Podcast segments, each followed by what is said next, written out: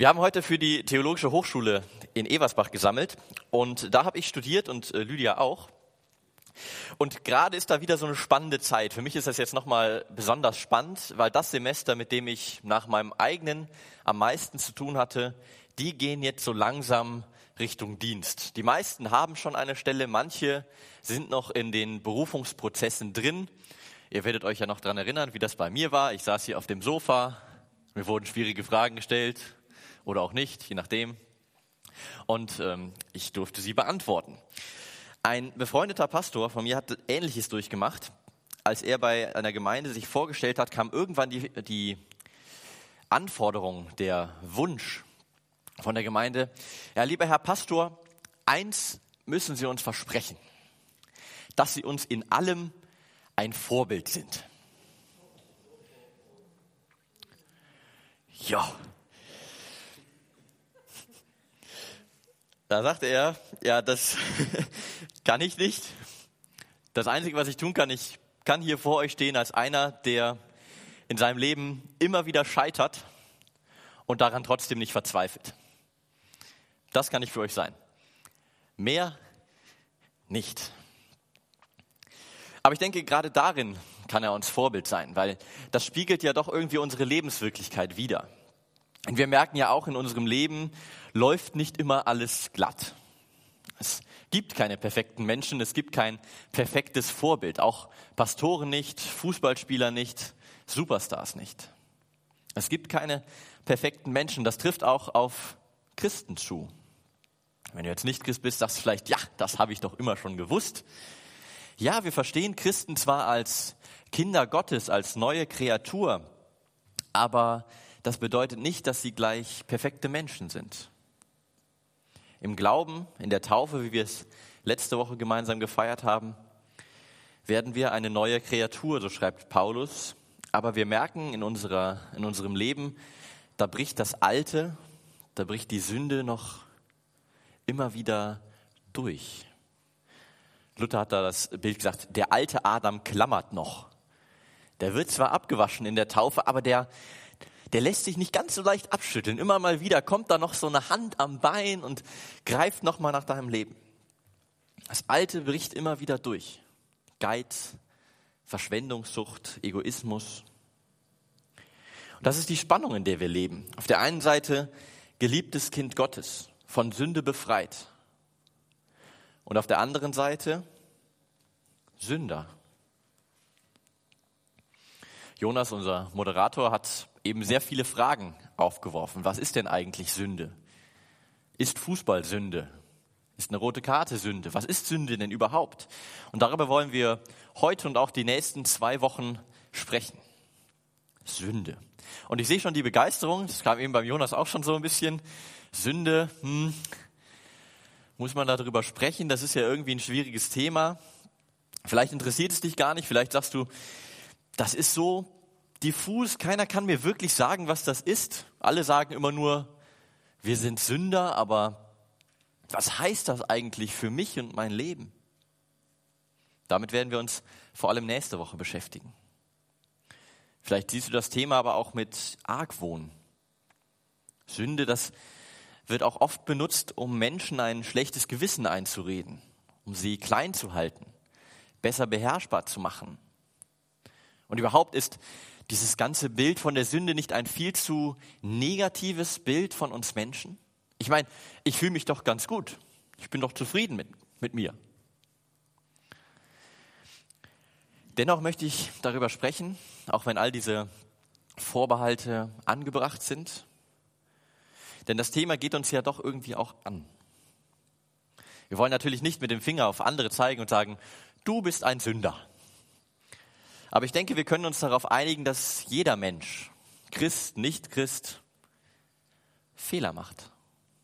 Jeder macht Fehler in seinem Leben. Jeder scheitert an den Standards, die an sein Leben gesetzt werden, von sich oder von anderen.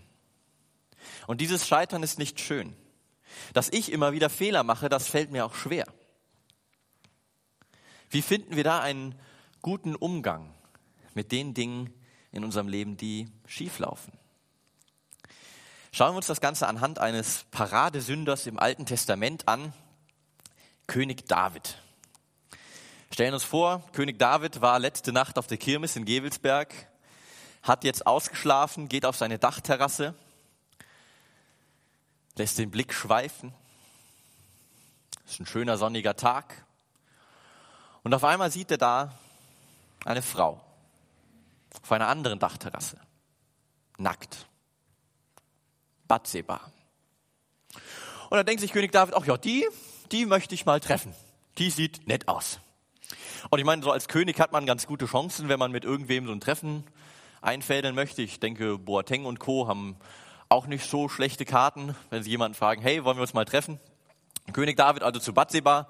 Ich weiß nicht, wie er das gemacht hat, ob er eine Karte geschrieben hat fürs Treffen oder ob er eine WhatsApp geschrieben hat, eine E-Mail. Irgendwie treffen sie sich und dann schwanger. Batseba wird schwanger. Nun, das Problem bei der ganzen Sache ist, Batseba ist verheiratet und zwar nicht mit König David, sondern mit Uriah. Uriah ist ein Hauptmann von König David, der arbeitet gerade im Krieg, ist also gerade von zu Hause weg und David denkt sich, was mache ich mit diesem Kind? Jetzt ist David nicht so ganz dumm, denkt sich, ich könnte ja den Uriah nach Hause holen, dann machen wir den ein bisschen betrunken, dann geht er zu seiner Frau und am Ende könnte das ja dann sein Kind sein. Das Problem ist, es funktionierte nicht. Uriah blieb bei seinen Männern, ließ sie nicht im Stich und David steht da, schwangere Bathseba. Greift David zu anderen Mitteln und sagt, okay, im Krieg sterben Menschen, ist schade, aber so ist das. Stellen wir den Uriah doch einfach in die erste Reihe. Gesagt, getan, Uriah wird direkt an die Front gestellt und dann auch im Krieg getötet. David, König David, ein Mann nach dem Herzen Gottes, wie es in der Bibel heißt, ist jetzt ein Ehebrecher.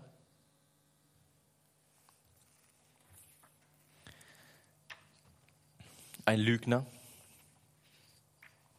und ein Mörder. Ein Mann nach dem Herzen Gottes, ein Lügner, ein Mörder, ein Ehebrecher. Ein Einzelfall? Passiert? Nein. Nicht jeder von uns ist ein Ehebrecher, nicht jeder ein, ein Mörder, aber auch wir kennen unsere Abgründe. Auch wir wissen, was in uns schlummert. Diese Abgründe kennen wir auch. Oder vielleicht kennen wir sie nicht, aber können uns vorstellen, dass da noch was ist, was wir von uns selbst gar nicht kennen. Ein Bekannter von mir sagte vor einigen Monaten zu mir, Christian, ich bin entsetzt über mich selbst. Ich bin entsetzt über mich selbst. Ich bin Vater geworden und ich liebe mein Kind über alles. Aber manchmal, wenn es schreit, dann will ich es schütteln, dass es einfach nur ruhig wird. Ich liebe mein Baby, aber manchmal, wenn es einfach nur schreit, dann will ich es schütteln, dass es einfach ruhig ist. Ein normaler Mensch entdeckt seine Abgründe, entdeckt, wofür er fähig ist oder sein könnte. Abgründe. Und neben diesen Abgründen gibt es ja noch die vielen Dinge, die wir nicht direkt als Abgrund bezeichnen würden, aber wo wir definitiv auch Mist bauen. Auch wir lügen bisweilen. Vielleicht die Pornos als Flucht vor Frust oder Langeweile. Vielleicht merken wir in unserem Alltag, dass auch wir rassistische Vorurteile haben, dass wir Menschen anderer Hautfarbe, anderer Herkunft anders begegnen, als wir es Weißen tun. Merken, dass auch wir Vorurteile haben. Oder Sexismus. Auch wir oder ich habe festgestellt, ich habe Vorurteile gegen Frauen. Nicht bewusst, nicht aus böser Absicht, aber sie sind da. Im Zuge dieser MeToo-Debatte, Hashtag MeToo, was er in Hollywood und so breite Kreise gezogen hat, wurden wir alle nochmal aufgefordert, uns auch Gedanken zu machen, was ist eigentlich mit unserem Frauenbild, mit unserem Männerbild. Und ich habe bei mir festgestellt, auch ich, der sonst immer für Gleichberechtigung kämpft, merkt, in mir drin, da sind auch noch Vorurteile. Oder da gibt es diesen einen Satz, von dem wir genau wissen, wenn wir den jetzt unserer Partnerin, unserem Partner sagen, das wird sie verletzen. Dieser eine Satz. Und dann sagen wir ihn trotzdem. Und manchmal sogar genüsslich. Oder wir reden schlecht über andere, weil wir denken, ich stehe dann irgendwie besser da.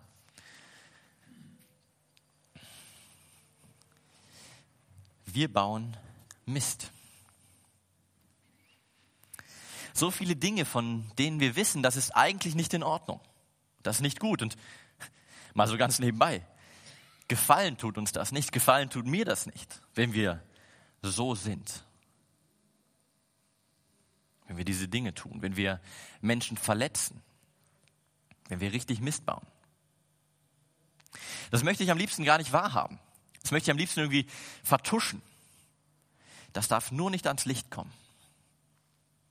Ich kenne das von mir und vielleicht kennst du das auch. Ich versuche alles, um das zu vertuschen. Ich verschweige das, versuche, damit es nicht öffentlich wird. Ich meine, was könnte das auch sonst für Konsequenzen haben? Das Bild, das andere von mir haben, das könnte Risse bekommen. Andere könnten auf mich herabsehen. Aber wenn wir versuchen, das zu vertuschen, macht das auch was mit uns. Dieses Spiel zehrt an uns. Wenn wir unser schlechtes Gewissen in uns reinfressen, immer mehr Fehltritte tun, um den einen Fehltritt zu vermeiden, dann ja, vielleicht bist du enttäuscht von dir selbst, weil du es wieder und wieder nicht hinkriegst. Oder vielleicht bist du auch entsetzt, entsetzt über die dunkle Seite in dir, entsetzt über die Abgründe, die in dir schlummern. Es ist belastend. Es drückt einen runter. Nur David. David hat das irgendwie erfolgreich verdrängt. Story mit Bathseba, Lügner, Mörder, Ehebrecher. Jetzt hofft er, dass es nicht weiter auffällt und ein knappes Jahr scheint es auch gut zu gehen. Scheint so, keiner weiß davon. Und da spricht Gott zum Propheten Nathan. Nathan, ich habe einen super Job für dich. Geh zum König David und sag ihm, dass er ein Sünder ist.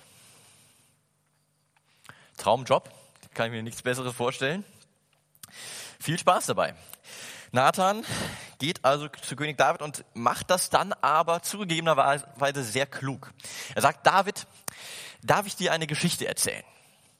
Und David sagt, ja, Geschichten, erzähl mir eine Geschichte, ich, ich liebe Geschichten, vielleicht schreibe ich ja sogar einen Psalm drüber.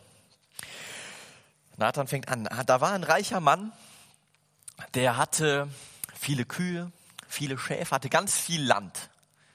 Das war der Bill Gates der damaligen Zeit. Er hatte viele Lämmer. Und in der Stadt, die ihm gehörte, da lebte ein armer Mann. Der hatte nicht viel, er war ja arm. Und der lebt auf diesem Land, das dem Reichen gehört. Und dieser arme Mann hat ein junges Lamm. Und jetzt erzählt Nathan etwas seltsames Detail, ist auch ein bisschen verstörend. Er liebte das Schaf so sehr, dass es in seinem Schoß schlief und von seinem Tellerchen aß und aus seinem Becherchen trank. Im Ernst? Ja, das steht so in der Bibel. Da kommt ein Reisender in die Stadt und gut, da ist es üblich, da gibt's was zu essen. Und ähm, der reiche Mann sagt, komm, komm zu mir, ich lade dich ein, ich mache dir was zu essen. David fragt schon, ja, was gibt's denn? Ja, es gibt äh, Lammkotelett. Lamm. Ja, das schmeckt mir jetzt gut. Machen wir Lammkotelett. Ja, das wäre auch schön gewesen, wenn der Reiche eins seiner eigenen genommen hätte. Aber der Reiche nahm das einzige Schaf des Armen, ließ es schlachten und servierte es zum Abendessen. Und David noch völlig in der Geschichte vertieft, voller Zorn spricht das Urteil, dieser Mann soll sterben. Dieser Mann soll sterben. Und Nathan, Nathan in einem Anflug von Dramatik zeigt auf David und sagt, du bist der Mann. Du bist der Mann. Showdown. Du bist der Mann. Du hattest doch alles. Aber du hast die Urias Frau genommen. Wie konntest du nur? Und da bricht alles auf. Das, was David so lange verdrängt hatte, was wir eben schon hatten, Gewissensbisse, Entsetzen über die eigenen Abgründe. David kriegt auf einmal die ganze Last zu spüren. Und er erzählt, hat dann wirklich ein Lied drüber geschrieben, als ich meine Schuld verschwieg, können wir das Bild noch bekommen? Als ich meine Schuld verschwieg, begannen meine Glieder zu schmerzen. Da stöhnte ich den ganzen Tag. Als ich meine Schuld verschwieg, begannen meine Glieder zu schmerzen, da stöhnte ich den ganzen Tag. Tag und Nacht spürte ich, wie deine Hand mich niederdrückte. Hingestreckt lag ich da wie ein Feld, das die Sommerhitze ausgedörrt hat. Hingestreckt lag ich da wie ein Feld, das die Sommerhitze ausgedörrt hat. David ist am Ende. Seine ganze Schuld drückt ihn nieder. Ja, er droht von seiner eigenen Schuld übermannt zu werden. Und da kehrt er um. Er entscheidet sich, so mache ich nicht mehr weiter. Ich muss einen anderen Umgang mit meiner Schuld finden. Das Verheimlichen, das packe ich nicht mehr. Und er erzählt weiter, jetzt, jetzt möchte ich dir meine Schuld gestehen und meine Schuld nicht länger verstecken. Jetzt möchte ich meine Sünde gestehen und meine Schuld nicht länger verstecken. Jetzt stehe ich dazu. Wenn es nicht klappt, ist nicht schlimm. Jetzt stehe ich dazu. Jetzt stehe ich zu meinem Ehebruch, zu meinen Lügen, zu meinem Mord. Ich habe das getan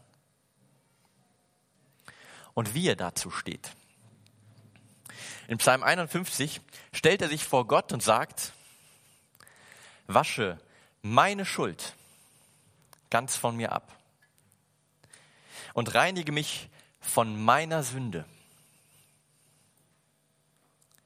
Denn ich erkenne meine Vergehen und meine Sünde ist mir ständig vor Augen. Meine Schuld, meine Sünde, meine Vergehen. Jetzt steht er dazu.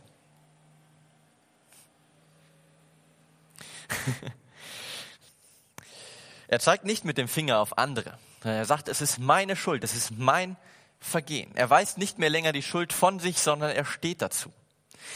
Er schiebt sie nicht mehr länger anderen in die Schuhe, so à la, ja, Bathsheba hätte sich ja auch noch was anziehen können. Oder ja, wer hätte denn ahnen können, ja, wenn Batseba und ich in unserem Schlafzimmer sind und da sind Kerzen an, ja, wer hätte das denn ahnen können? Nein, er sagt, meine Schuld, meine Sünde. David übernimmt Verantwortung. Er wird es nicht länger leugnen. Er wird es nicht länger verheimlichen. Er steht dazu. Und so stellt er sich vor Gott und sagt, sei mir gnädig, oh Gott sei mir gnädig. Du bist doch reich an Gnade. In deiner großen Barmherzigkeit lösche meine Vergehen aus. Sei mir gnädig, o oh Gott. Und zwar nicht aufgrund meiner Verdienste, auf dem, aufgrund dessen, was ich irgendwann mal richtig gemacht hätte, dass ich so ein cooler Typ bin, dass ich immerhin der König bin. Nein, sondern wegen dir, weil du reich an Gnade bist in deiner großen Barmherzigkeit lösche meine Vergehen aus. In deiner großen Barmherzigkeit. Bitte sei mit mir barmherzig, weil du barmherzig bist. Er bittet um Gnade. Er weiß, er hat sie nicht verdient. Er weiß, er verdient etwas ganz anderes. Aber er weiß, er braucht Vergebung und vertraut auf Gottes Barmherzigkeit. Er vertraut sich seiner Gnade an. Und ja, diese Gnade ist vielleicht ungerecht, denn Gott vergibt ihm. Dem, der richtig Mist gebaut hat, dem wird vergeben. das ist irgendwie ungerecht. Das ist Gnade. David sagte, ich bekenne dem Herrn meine Vergehen. Da hast du die Schuld von mir genommen, die ich auf mich geladen hatte. Da hast du die Schuld von mir genommen, die ich auf mich geladen hatte. Das ist der Weg, den Christen haben, um mit ihrer Schuld, mit all dem Mist fertig zu werden. Wenn wir Mist bauen, müssen wir unsere Schuld nicht verstecken, müssen damit nicht alleine bleiben, das in uns reinfressen, aus Angst vor Gesichtsverlust oder Scham oder Angst vor den Konsequenzen, sondern wir dürfen zu Gott gehen. Wie gehst du mit deiner Schuld um? Wie gehst du damit um, wenn du Fehler machst, wenn du andere Menschen verletzt? Verdrängst du sie, spielst du sie herunter? Wird schon nicht so schlimm sein? Das ist vielleicht das größte Geschenk, das Gott uns macht. Wir müssen nicht bei unserer Schuld stehen bleiben, sondern dürfen sie abgeben. Wir müssen nicht allein mit unserem Gewissen kämpfen, allein in unsere Abgründe schauen. Wir dürfen zu Gott gehen und ehrlich sagen, ich habe Mist gebaut, bitte vergib mir. Wir stellen uns wie David zu unserer Schuld und vertrauen uns Gott an. Nochmal Psalm 32. Ich sagte, ich bekenne dem Herrn meine Vergehen. Da hast du die Schuld von mir genommen, die ich auf mich geladen hatte. Und erleichtert von dieser Erfahrung, erleichtert von dieser Vergebung, führt David dann aus, glücklich darf sich jeder schätzen, dessen Vergehen verziehen wird. Glücklich darf sich jeder schätzen, dessen Vergehen verziehen wird, dessen Sünde zugedeckt ist. Glücklich darf sich jeder schätzen, dessen Sünde zugedeckt ist. In meiner Jugendzeit war ich mit einem Mädchen zusammen. Die Beziehung hat nicht sehr lang gedauert. Es waren einige Monate. Und ich habe auf eine nicht sehr schöne Art und Weise Schluss gemacht. Ähm, erinnert ihr euch noch an ICQ? Es ist so eine Art WhatsApp für einen Computer. Genau so. Über ICQ. Das ist definitiv nicht schön, definitiv eine unwürdige Art, mit einem Menschen umzugehen. Und dafür schäme ich mich heute noch. Definitiv feige. Definitiv nicht richtig. Und als ich letztes Jahr in Amerika unterwegs war, da hatte ich viel Zeit für mich alleine, kam, war ja auch woanders unterwegs, ich war allein unterwegs und hatte auch nochmal Zeit, viel über mein Leben nachzudenken und ich merkte, dieses Kapitel ist noch nicht abgeschlossen. Dieses Kapitel braucht noch was. Und irgendwann hatte ich dann den Mut gefunden, habe mit ihr wieder Kontakt aufgenommen und sie um Vergebung gebeten für die Art und Weise, wie ich Schluss gemacht habe, für die klärenden Gespräche danach, die nie stattgefunden haben, einfach weil ich zu feige war, um da in Kontakt zu treten, um mich dazu zu stellen, was ich getan habe. Na, und ich habe sie um Vergebung gebeten und sie hat mir verziehen. Wow, jetzt kann ich diesen Satz, den David da gesagt hat, glücklich darf sich jeder schätzen, dessen Schuld vergeben ist, dessen Sünde zugedeckt ist. Das kann ich richtig nachvollziehen. Diese Erleichterung. Dieses freudige Gefühl, wenn man weiß, mir ist vergeben worden. Diese Vergebung, die gilt für den ganzen Dreck, den wir hier aufgeschrieben haben. Er gilt aber auch für meine Feigheit.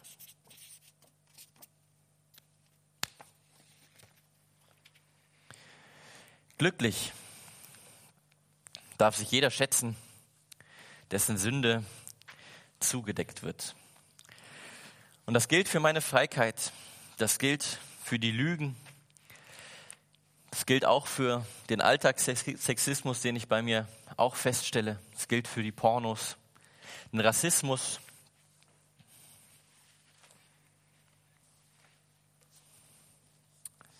Das Lästern, diesen einen Satz, den wir zu unserer Partnerin, unserem Partner sagen, in vollem Bewusstsein, dass das absolut unangebracht ist, im vollen Bewusstsein, das wird sie, das wird ihn verletzen.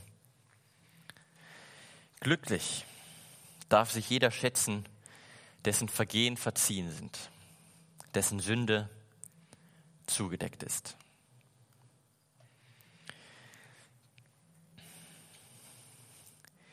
Wir werden jetzt gleich das heilige Abendmahl feiern. Das Abendmahl ist ein besonderes Zeichen dafür, dass Gott uns eben vergibt, dass Gott unsere Sünden zudeckt. Dass er immer und immer wieder sagt, du baust Mist.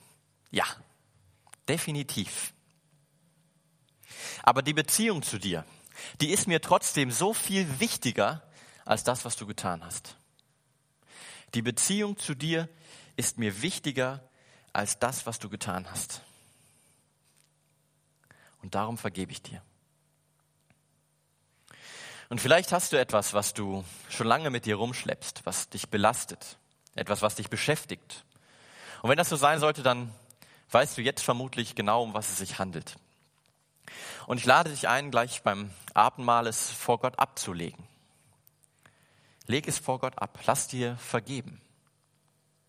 Lass es zu, dass Gott deine Sünde zudeckt. Gleich in einer Zeit der Stille kannst du es festmachen. Ihr findet auf euren Plätzen Zettel und Stift und könnt da aufschreiben, was ihr vor Gott bringen wollt. Wenn ihr dann zum Abendmahl kommt, faltet es vielleicht zusammen, schiebt es unter die Decke, gebt es ab. Wir werden die Zettel nach dem Gottesdienst, ohne sie zu lesen, vernichten.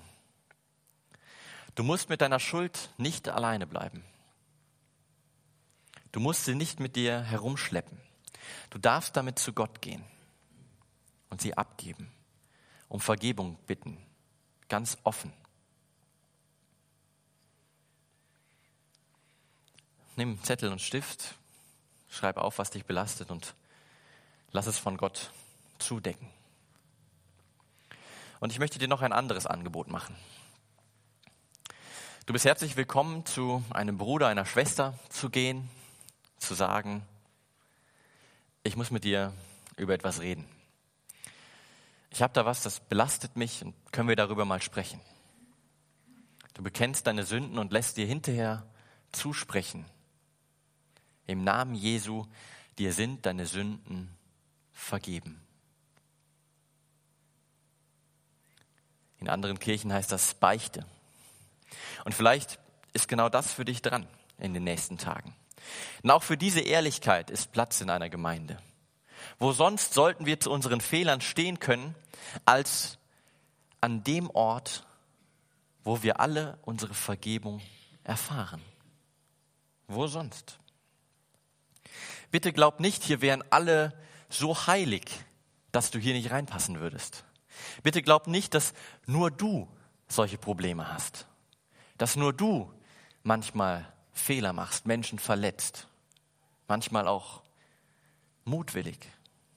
Nein, Gemeinde ist kein Country Club für perfekte Menschen, sondern Gemeinde ist eine Oase für Sünder, für Sünder, denen vergeben wird, für Menschen, für Menschen wie dich und mich. Und dafür ist Platz. Platz für dich mit deinen Problemen, mit deinen Zweifeln, mit deinen Kämpfen mit deinen Siegen und auch mit deinen Niederlagen.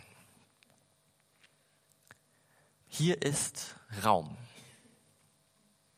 Deswegen das Angebot, geh zu einem Bruder, einer Schwester, sprich mich gerne an, sprich über das, was dich belastet. Und dann lass dir zusagen, im Namen Jesu, dir sind deine Sünden vergeben. Dir sind deine Sünden vergeben. Amen.